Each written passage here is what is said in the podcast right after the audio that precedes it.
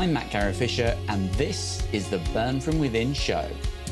Each week, I interview inspiring people who have changed their career or life to light up inside. So, if you want to get excited about your Mondays, work on meaningful projects, and have more time for the passions and people that matter to you, stay tuned.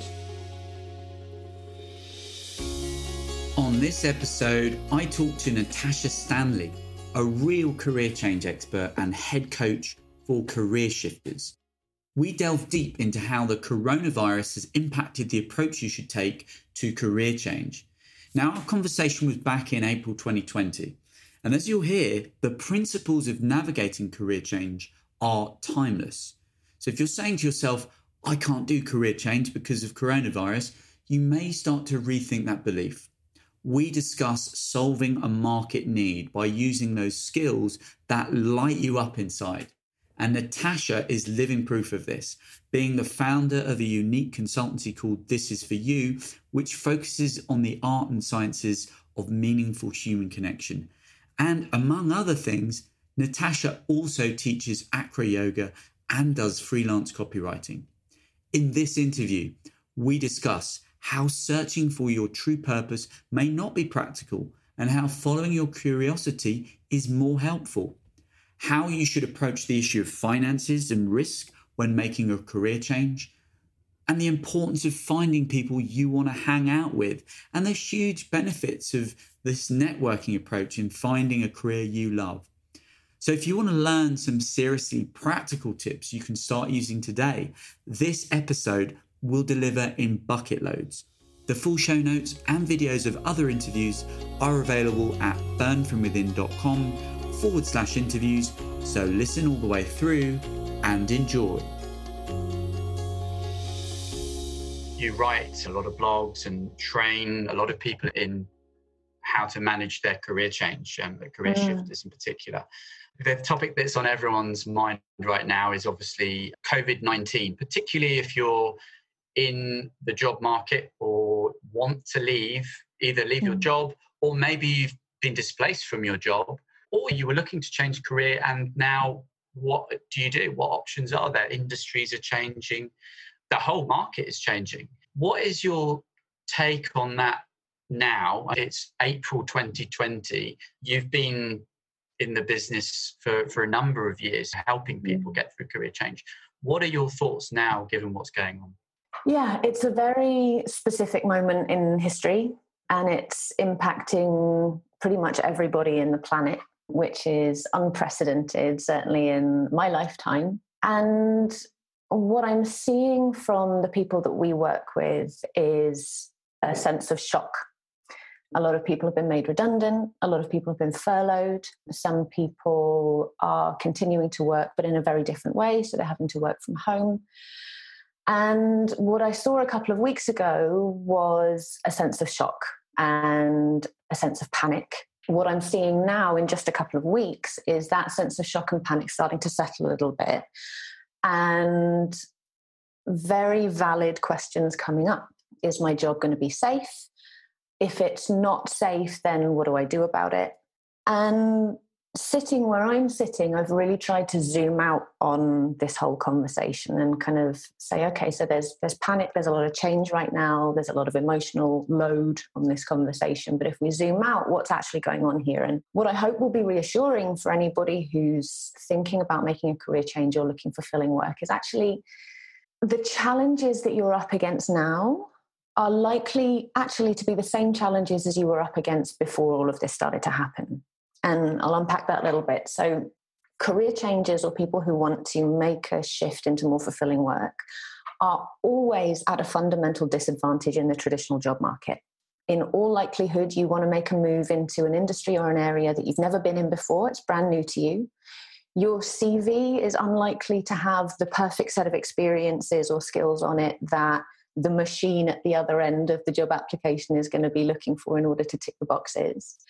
And so, as a career changer, one of the things that we work with really strongly at the Career Shifters is okay, so if the traditional job market is already a difficult place for a career changer? What are the alternative approaches that you can take to finding and moving into fulfilling work that bypass those automatic systems and that have you get in the side door rather than the way that we're all really well trained to apply for jobs. So you look on the job sites, you scroll endlessly until your mouth is dry and your eyes are square and you don't see anything inspiring. And even if you do see something inspiring, you don't have the experience for it.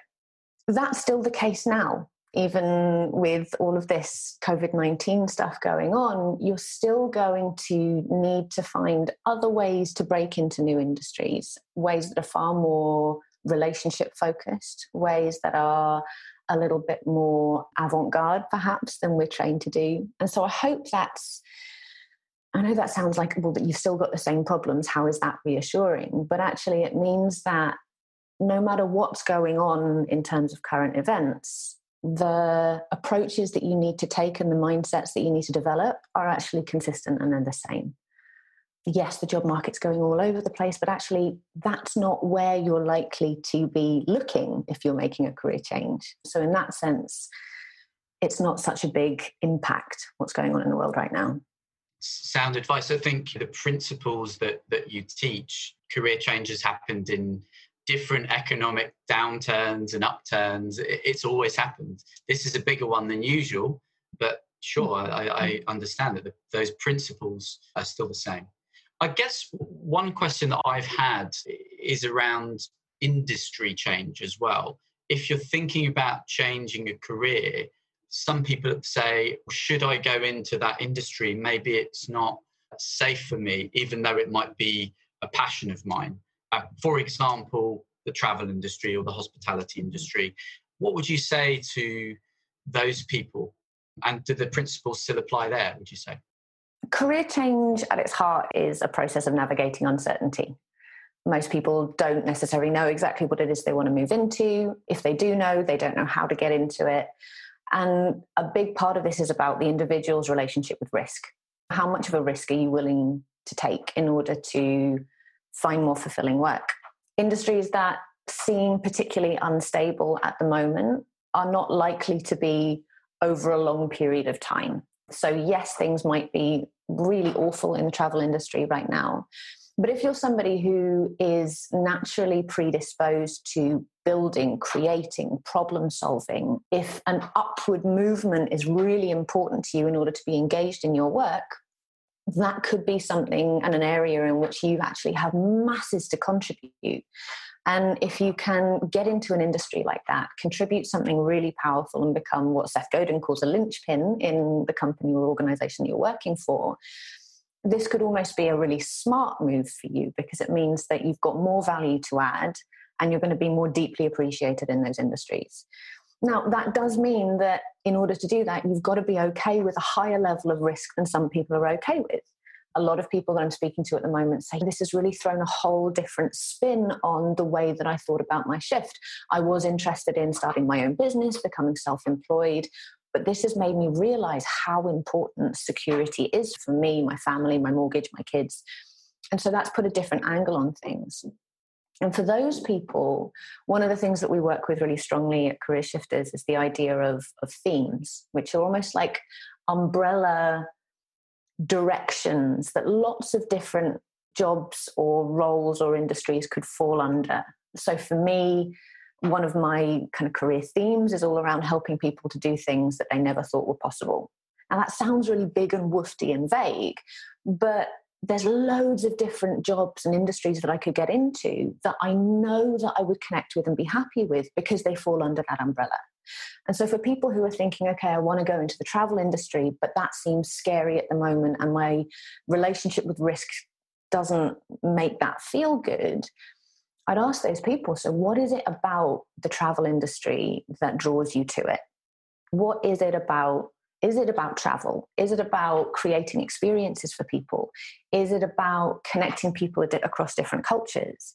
If you can get to the nub of what's at the core of my interest in this thing and how many different possible ways are there for that to get expressed in the world that I could get involved with, then maybe the travel industry isn't the only option for you. And there are other industries or other ways that you could express that theme and get involved with it that are more suited to the level of risk that you'd be happy to play with. Does that make sense? Yeah, completely. Mm. It all depends on your individual circumstances and what's important to you as well. The level of risk, maybe how much money you have in the bank, your mm. situation if you have a family or not. So it's not a one size fits all approach for sure. One, one, th- one observation I had actually around that, and uh, actually around pivoting, I, I work with uh, a number of coaches and NLP trainers, and someone asked a question around how do I pivot during these times of change when industries might be, be changing, or even how do I, if I'm in a business or a, a contractor a, a freelancer and there's less work for me in my industry, what do I do? And uh, quite an interesting question that uh, we, we discussed that to ask was, well, what is the purpose of, of my business or what is the purpose of my role? And for mm-hmm. example, if you're in the events industry or you're running retreats, for example, you're a retreat leader. Now there's there's not many retreats going. But, but what is the purpose of the retreats? It's to it's to serve people, to make a difference to their lives. So going up to the level of purpose of what does travel mean to you? What is the purpose mm-hmm. of going into the travel industry? And then finding other opportunities around that high level purpose. Uh, that's helped me uh, really a lot working with people in person and now doing now just focused online it's mm. going up to that high level i think has really helped what is your take on finding people's purpose in work and in career i think it's a big scary one I think that it's the two P's, like purpose and passion, are big buzzwords in the personal development field, um, in career change, in all of this kind of thing. And they're useful and they're not so useful. The, the classic one is find your passion and the money will come. Do what you love and the money will come. Just find your, like the first thing you need to do is find your purpose. And certainly for me, when I was making my career change, I was sat there on the couch just, but where? Like where it's not down the back of the sofa. I've spent i don't know how many hours chasing my tail inside my head. Like where is my purpose? How do i find it? What is my passion? What if i don't have a passion? What if i've got 36 passions? How do i know which one it is? And so i think it's inspiring and it's nice and it's not very practical.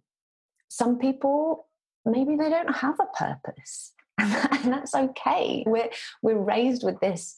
Certainly for me, I don't know where I got this from, but there was this thing about like child genius violinists. You see these kids and they're just like incredible musicians and they've done it all their life and it's just everything they're about. And I was like, why haven't I got one of those? you know?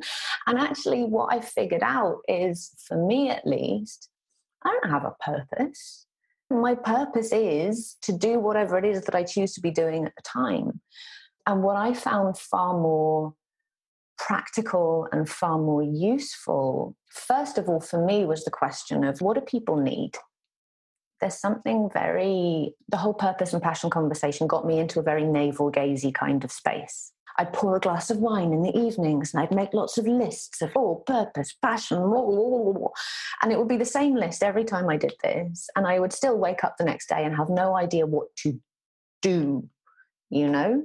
And actually asking myself, if I look around the world right now in the areas that I've got even a vague interest in, what do people need? And I think this also ties back to this idea of pivoting.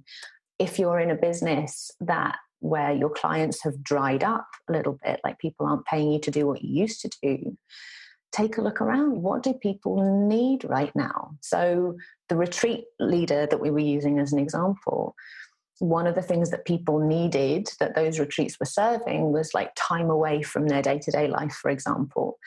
Now, what people need is actually that in exactly the same kind of core sense, but the expression of it could be something different. What people need is not to get up and leave the house and go and spend seven days really close to other human beings. What they need is that sense of connection and being with other people when they're stuck inside the four walls of a house. So, how do I give them that? How do I meet that need and that desire and that pain point for people? It's not about me, it's not about my purpose. It's about other people and what they need and how can I solve that problem for them so yeah i'm a little bit of a skeptic around the whole like oh, passion, purpose kind of yeah. thing. Um, but hopefully that reframe can help a little bit for people who are in that situation. I love it because it can be very impractical if you just dwell on these bigger ideas that almost are philosophical rather than practical. What is my life purpose? And I think sometimes it, it's useful to have an idea of a direction of what you like in life so that you can try those things out and that kind of takes us back to your your themes your umbrella directions and being yeah. aware of your strengths and your passions and your values etc mm. but to look for one sole purpose and that defines you it's it is confusing for people and also not that helpful i, I totally agree with that I guess I, you've you've got a quite interesting story yourself in your life. You left the the charity sector back in 2012. Is that right?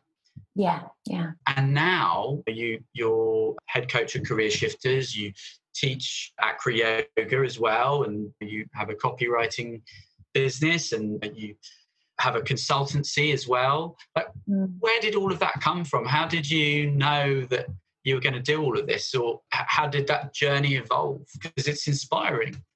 Yeah. So I had no idea that I was going to do all of this. My life has been a series of glorious intentional surprises.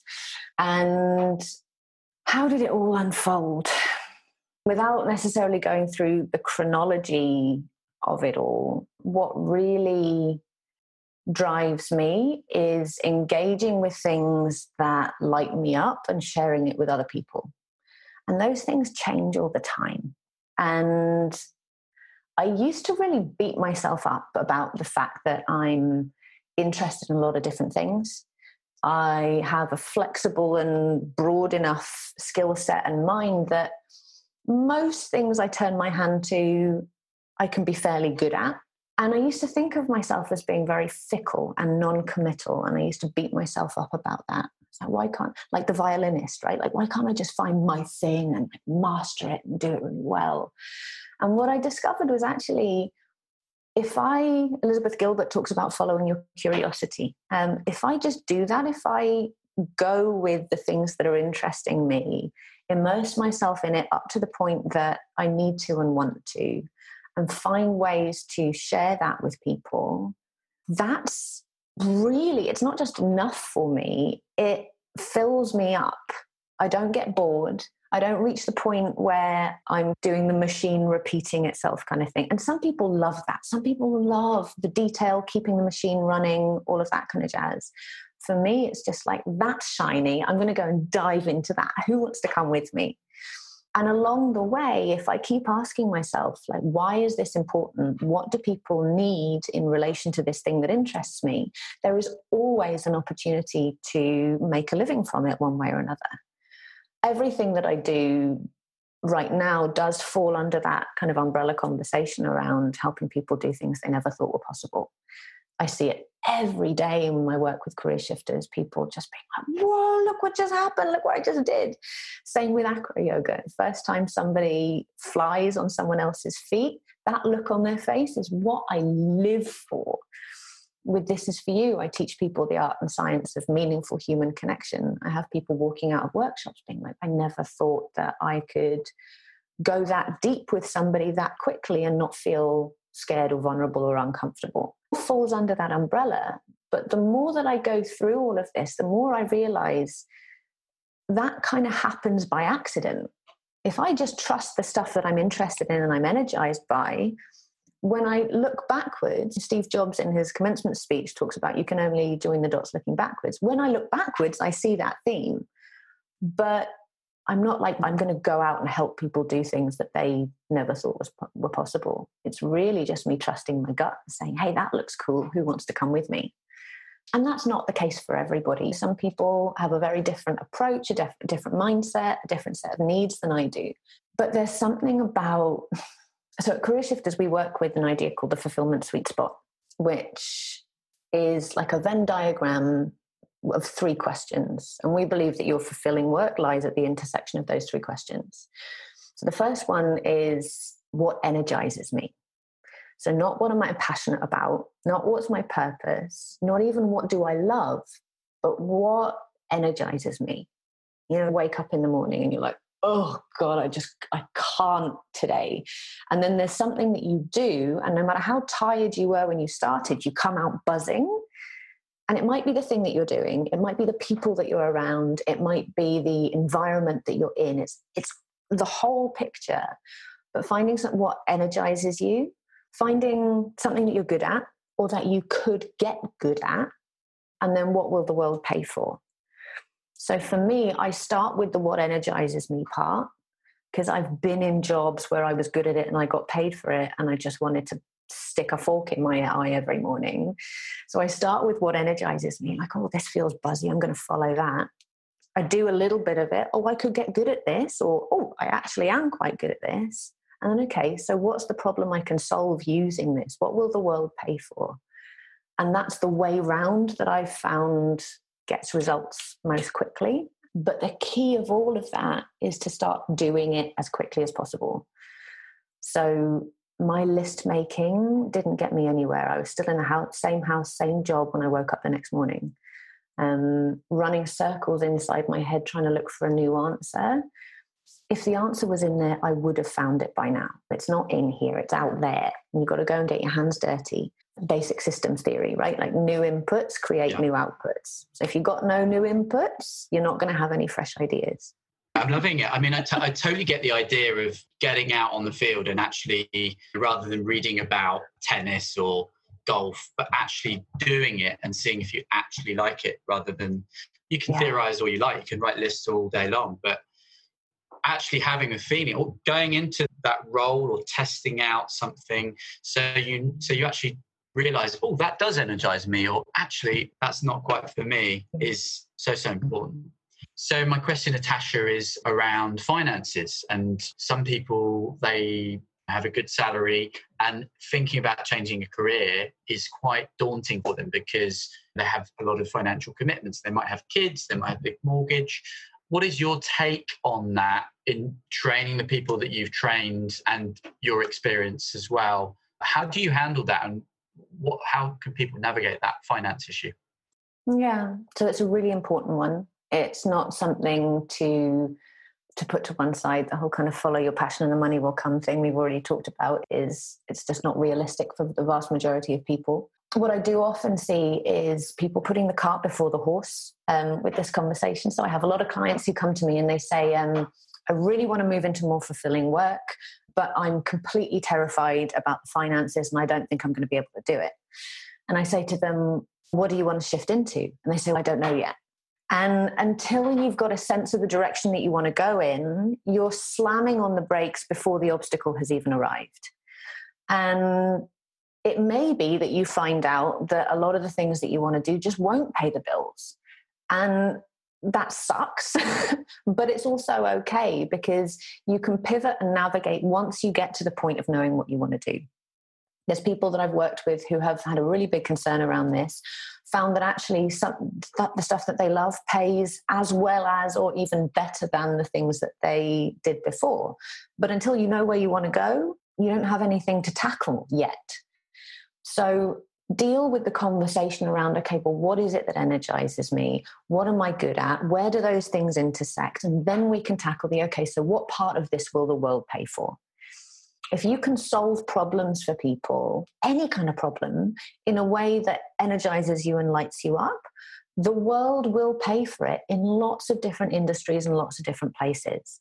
So it's a question of situating yourself in such a way that you can direct yourself at the industries that hit that fulfillment sweet spot. The other thing to say about this is there's more than one way to change career. So, the way that I used to think about it before I made a shift was a career change looks like this quit your job, make a career change, move into something new. And it looked like in my head, like this big, like, blind leap off a cliff. And it doesn't have to look like that that was incidentally the way that I made my career change. but it's because I didn't know any better. And frankly, I'm really impatient. So I did. I quit my job, put my house on the market, and booked a one way flight to Greece because that's how I deal with stress, it turns out. but when we work with career changes at Career Shifters, we look much more at a risk mitigated way of making a career change. So, a lot of people that we work with end up reducing their hours in their current job while they build up experience or build up a business or do whatever they need to do to get a foot in the door of a new industry. That, incidentally, is far more possible than most people think. A lot of clients are like, oh no, my boss would never make it okay, or actually people are much more open to it than you may imagine to start with. So reducing your hours and doing it like ooching your way into a new industry is one way of doing that. Moonlighting is another opportunity, like people who want to build up a business. It's hard work, but working a full time job and building up a business in your evenings, spare time, weekends or not building up a business at all, but upskilling, for example, in whatever way that you need to before you can make a shift can mean that you can enter a new industry at a higher level than you think. And also getting rid of this idea that there's a trade off between enjoyable and well paid. It's a really common thought. Like you can either do what you love and live in an attic, like eating cardboard, or you can get really well paid and be miserable every morning. And there is a middle ground. So shifting that immediate mindset of there being a choice between those two things is it sounds very obvious and very like, oh, of course the coach is saying that. But it's worth experimenting with and seeing if you can find ways to prove yourself wrong about that belief. Because there's plenty of people out there paying their bills and getting real fulfillment out of the work that they do. Yeah, I, I just interviewed um, someone last week, Luke Mickelson, and, and he he left a six figure salary work, he working for a water company in the US, started mm. a charity, and now he's got enough kind of sponsors and, and donations for the charity. He's not taking like the, the full package that he was on before, but he's very happy with the the amount he's able to make, the contribution he's making to the world, providing beds for kids all, all over America. Yeah. What's really important as well is is looking at the reality of what do you actually need because a lot of the time again clients come to me and they say oh like i can't make a shift because i can't take a salary drop and i said, have you run the numbers do you know that for sure and they said no i don't really want to look at it at all because it scares the crap out of me it's okay great you know the analogy that i always use is, is like a it's like in a horror movie right? The scariest part is always the beginning, like when you haven't seen the monster yet. It's the anticipation. It's, oh, is it coming? And then the monster arrives, and you're like, ah, know, it's like that's clearly not actually that person's nose. Like it's not as scary now that I've seen it. If you can take the bed off the monster of your finances and have a real good look at it, often there's more wiggle room than you think there is especially also if you've got a family, for example, if you can have conversations with your partner and say, hey, listen, it's really important to me. Part of finding fulfilling work is that I get to spend more time with you and with the kids and be around more. Then there's there's compromises and there's wiggle room there to say, okay, I'm willing to not go on three holidays this year if it means that I can spend more time with my family at home. So getting really like black and white real about your financial situation can often throw up opportunities that you didn't realize were there. Okay. What's your take on uh, some people suggest minimalism is the, the new way to approach getting more options and more flexibility? If you strip down to the bare basics and, and actually live frugally or at least buy less things and maybe even have a kind of simpler life, it frees you up financially to actually do more, give you more choice. What's your kind of take on that in your own life and, and maybe your experiences in coaching people as well? Yeah, it suits some people, it doesn't suit others. So, again, from a financial perspective, some people want to save like a, a safety net before they make a shift. Um, those tend to be the people who are going to make the like one big shift move. So they'll say, okay, I'm going to leave this job, move into the next one. It's likely I'm going to need to take a pay cut. And so I want to save money in order to have a safety net there for when I do that. In that case, yeah, spending less, living more frugally, great, it's a great way to do that.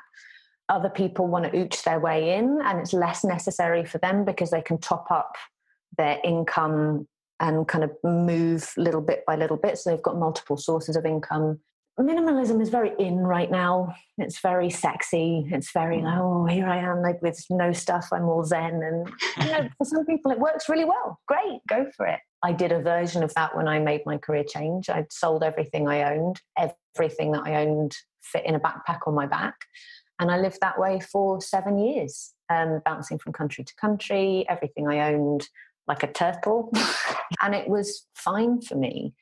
It got old and I settled and I've got a house now and I've got stuff in my house and I'm really enjoying that because it's not going to suit everybody and it's not always going to be the sexy thing to do. So if it works for you, go for it. If it just looks like hell and you really don't want to go all minimalist and frugal and your little luxuries really appeal to you, great. Hang on to them, but then find a different way of ooching or topping up your income or doing whatever you need to do in order to still indulge in those things that matter to you. One kind of big topic that's been uh, that's on a lot of people's minds, especially when they're working really hard. Maybe they feel like they're doing three jobs at once, and that's one of the reasons why they want to get out of their job yeah. or career. Is about burnout and balance and finding more balance for health, for family, and, and their well-being. Quite frankly, mental mm. and, and physical well-being what would you say to people that are looking to change career based on feeling burnt out? And it is taking career break the right thing for them? Yeah it, it can be. It can be. And if it feels like something that for your mental physical emotional health that you need to do then by all means do that. Career breaks can be an incredibly nourishing way to take care of yourself. It can be a great opportunity to press pause, exhale a little bit, dedicate more time and energy to the things that really interest you, and figure out what your next steps are. People often think that a career break is career suicide because how are you going to explain it on your CV? How are you going to tell people about it afterwards? Or they think you're a slacker? But actually coming at it from a really authentic place and explaining that to potential new employers, potential new business partners, um, most people will get it and most people will respect you for it. So, again, there's a bit of a mindset shift there around the idea of a career break. There's also a lot to be said for if you're in a situation where you're pushing burnout because everything's going on at once, something's got to give. And it's either going to be something in your environment or it's going to be you. And a lot of people that I work with who are in that kind of position are doing the silent martyr thing somewhere in their life. So they're not asking for help when they need it. Um, they're not setting boundaries around the things that are okay and the things that are not okay for them. They're not setting boundaries with themselves around what they need in order to be able to get through the day, get through the week, maintain their relationships, maintain their mental health. So there is some, there's often wiggle room again where maybe you wouldn't expect it. So we talked already about the idea of asking to reduce your hours or looking for ways to pitch that to your employer in a way that makes business sense for them and frees up some time for you. I've worked with a number of people who really didn't think it was possible and said to their employer, hey, listen, I have a hunch that I'm actually going to be more productive if I'm out of the office for one day a week and can work from home because there's lots of people coming to talk to me all the time. I'm noticing my boundaries are getting crossed a lot. I'm reaching burnout and I'm worried about the impact of that on my role. Can we test for a month me working from home on Fridays? And we'll check in every week. You can check in on what I've been doing. We can see how this works. And if it doesn't work, fine, but can we try? Their employers have said, oh, this seems a little bit weird. I don't want to set the precedent, but yes, let's give it a try. And actually, what they found is they're more productive because they're working from home and they don't have the distractions of the office. They're at home, they're more relaxed, they don't have the stress of the commute and everything that's going on. And it's worked out really well for everybody. So, finding ways to identify what it is you need and then ask for it again sounds really simple. A lot of people may be thinking, yeah, but I can't possibly do that unless you try, it's going to continue to be a problem. Something's got to give somewhere. So, a career break could be great for some people.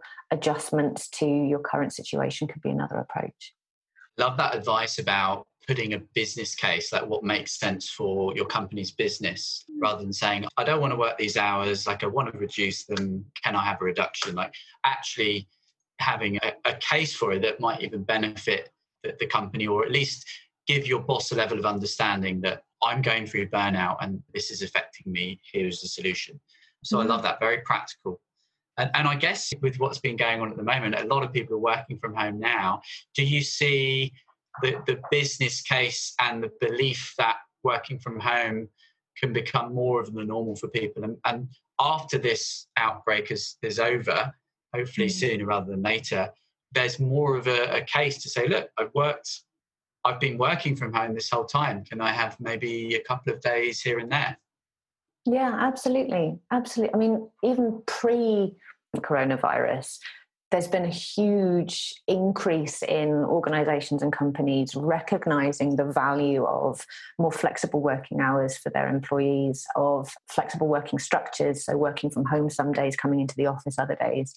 So that was that trajectory was already on the way. There's lots of research and studies that have been done from academic bodies that are showing that this is happening and then tracking the increase in employee engagement as a result of those kinds of changes companies now have been forced to engage with this as an option and as a possibility. And this is one of those you can't really get the toothpaste back in the tube kind of conversations. Some organizations will be really struggling with this and even afterwards will not want to engage with it so much. Others will now see it as a great opportunity to reduce business overheads. Less people in the office means less rent, less electricity, less all of this kind of stuff that I have to cover myself. I definitely think there's been a, a, big shift in the way that we're all looking at the ways in which we can work.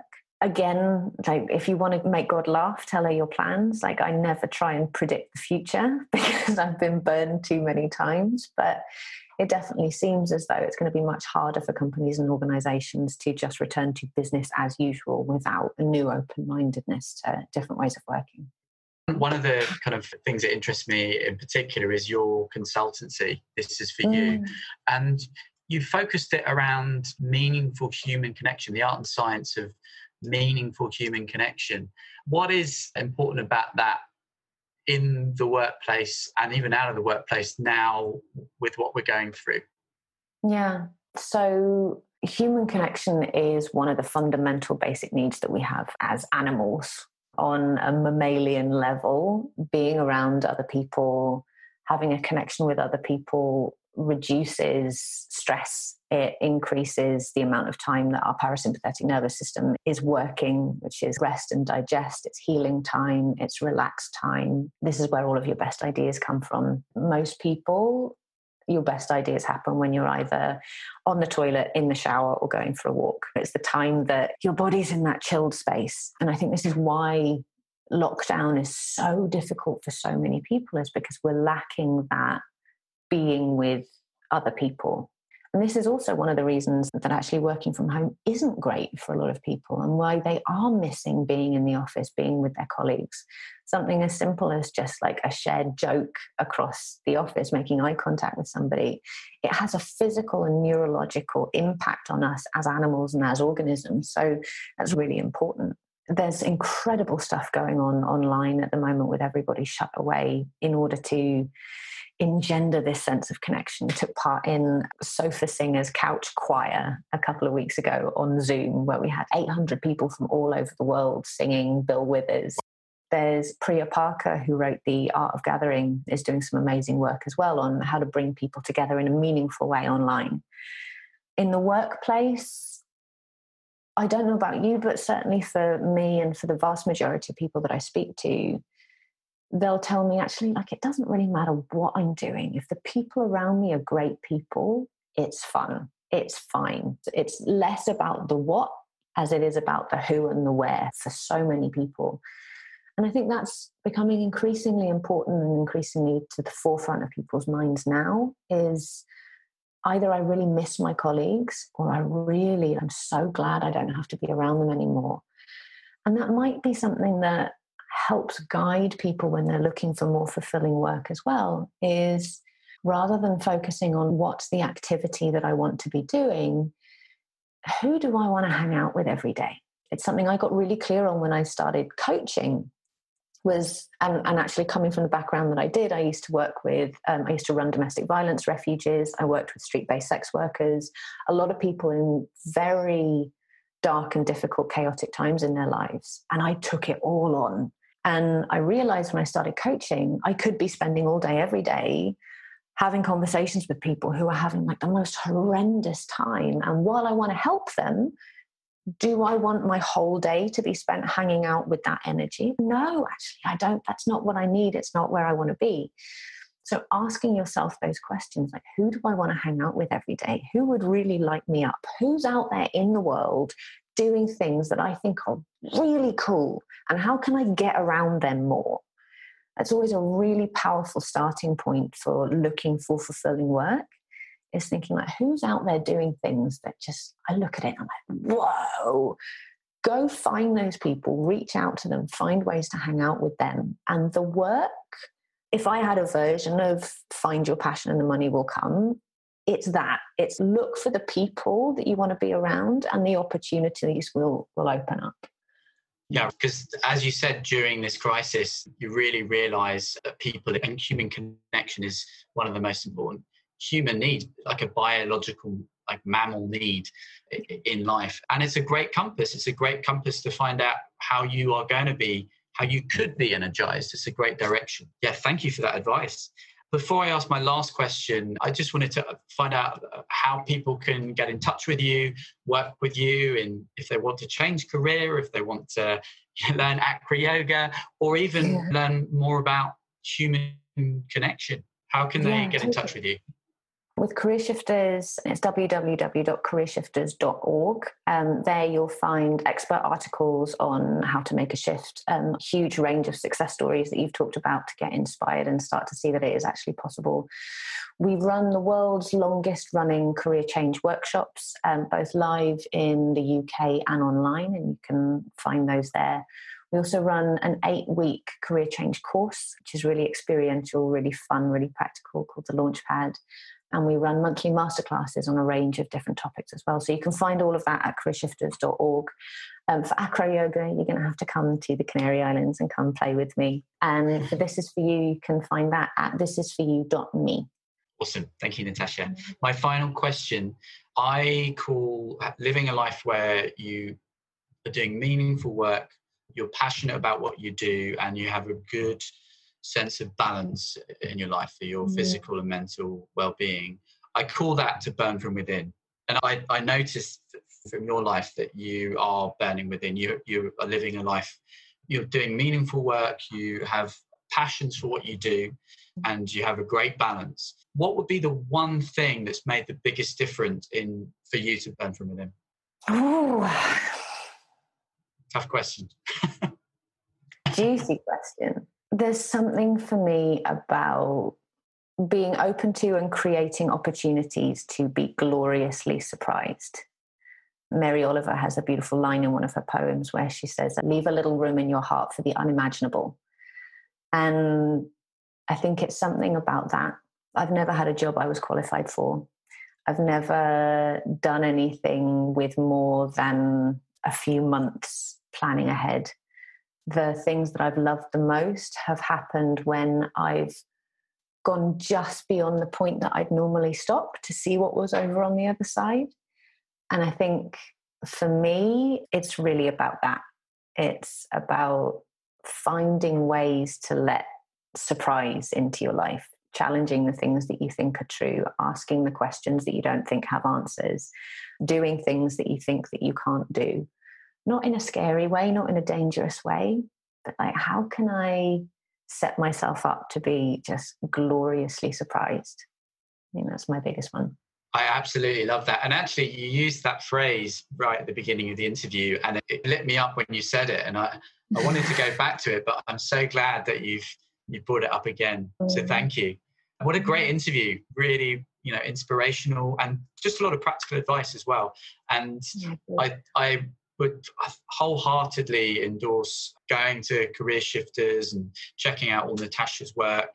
I've read and gone through a lot of the resources on the website and check it out. And thank you so much again for your time today natasha. Mm, thank you for having me. This has been really fun. I absolutely loved that conversation with natasha.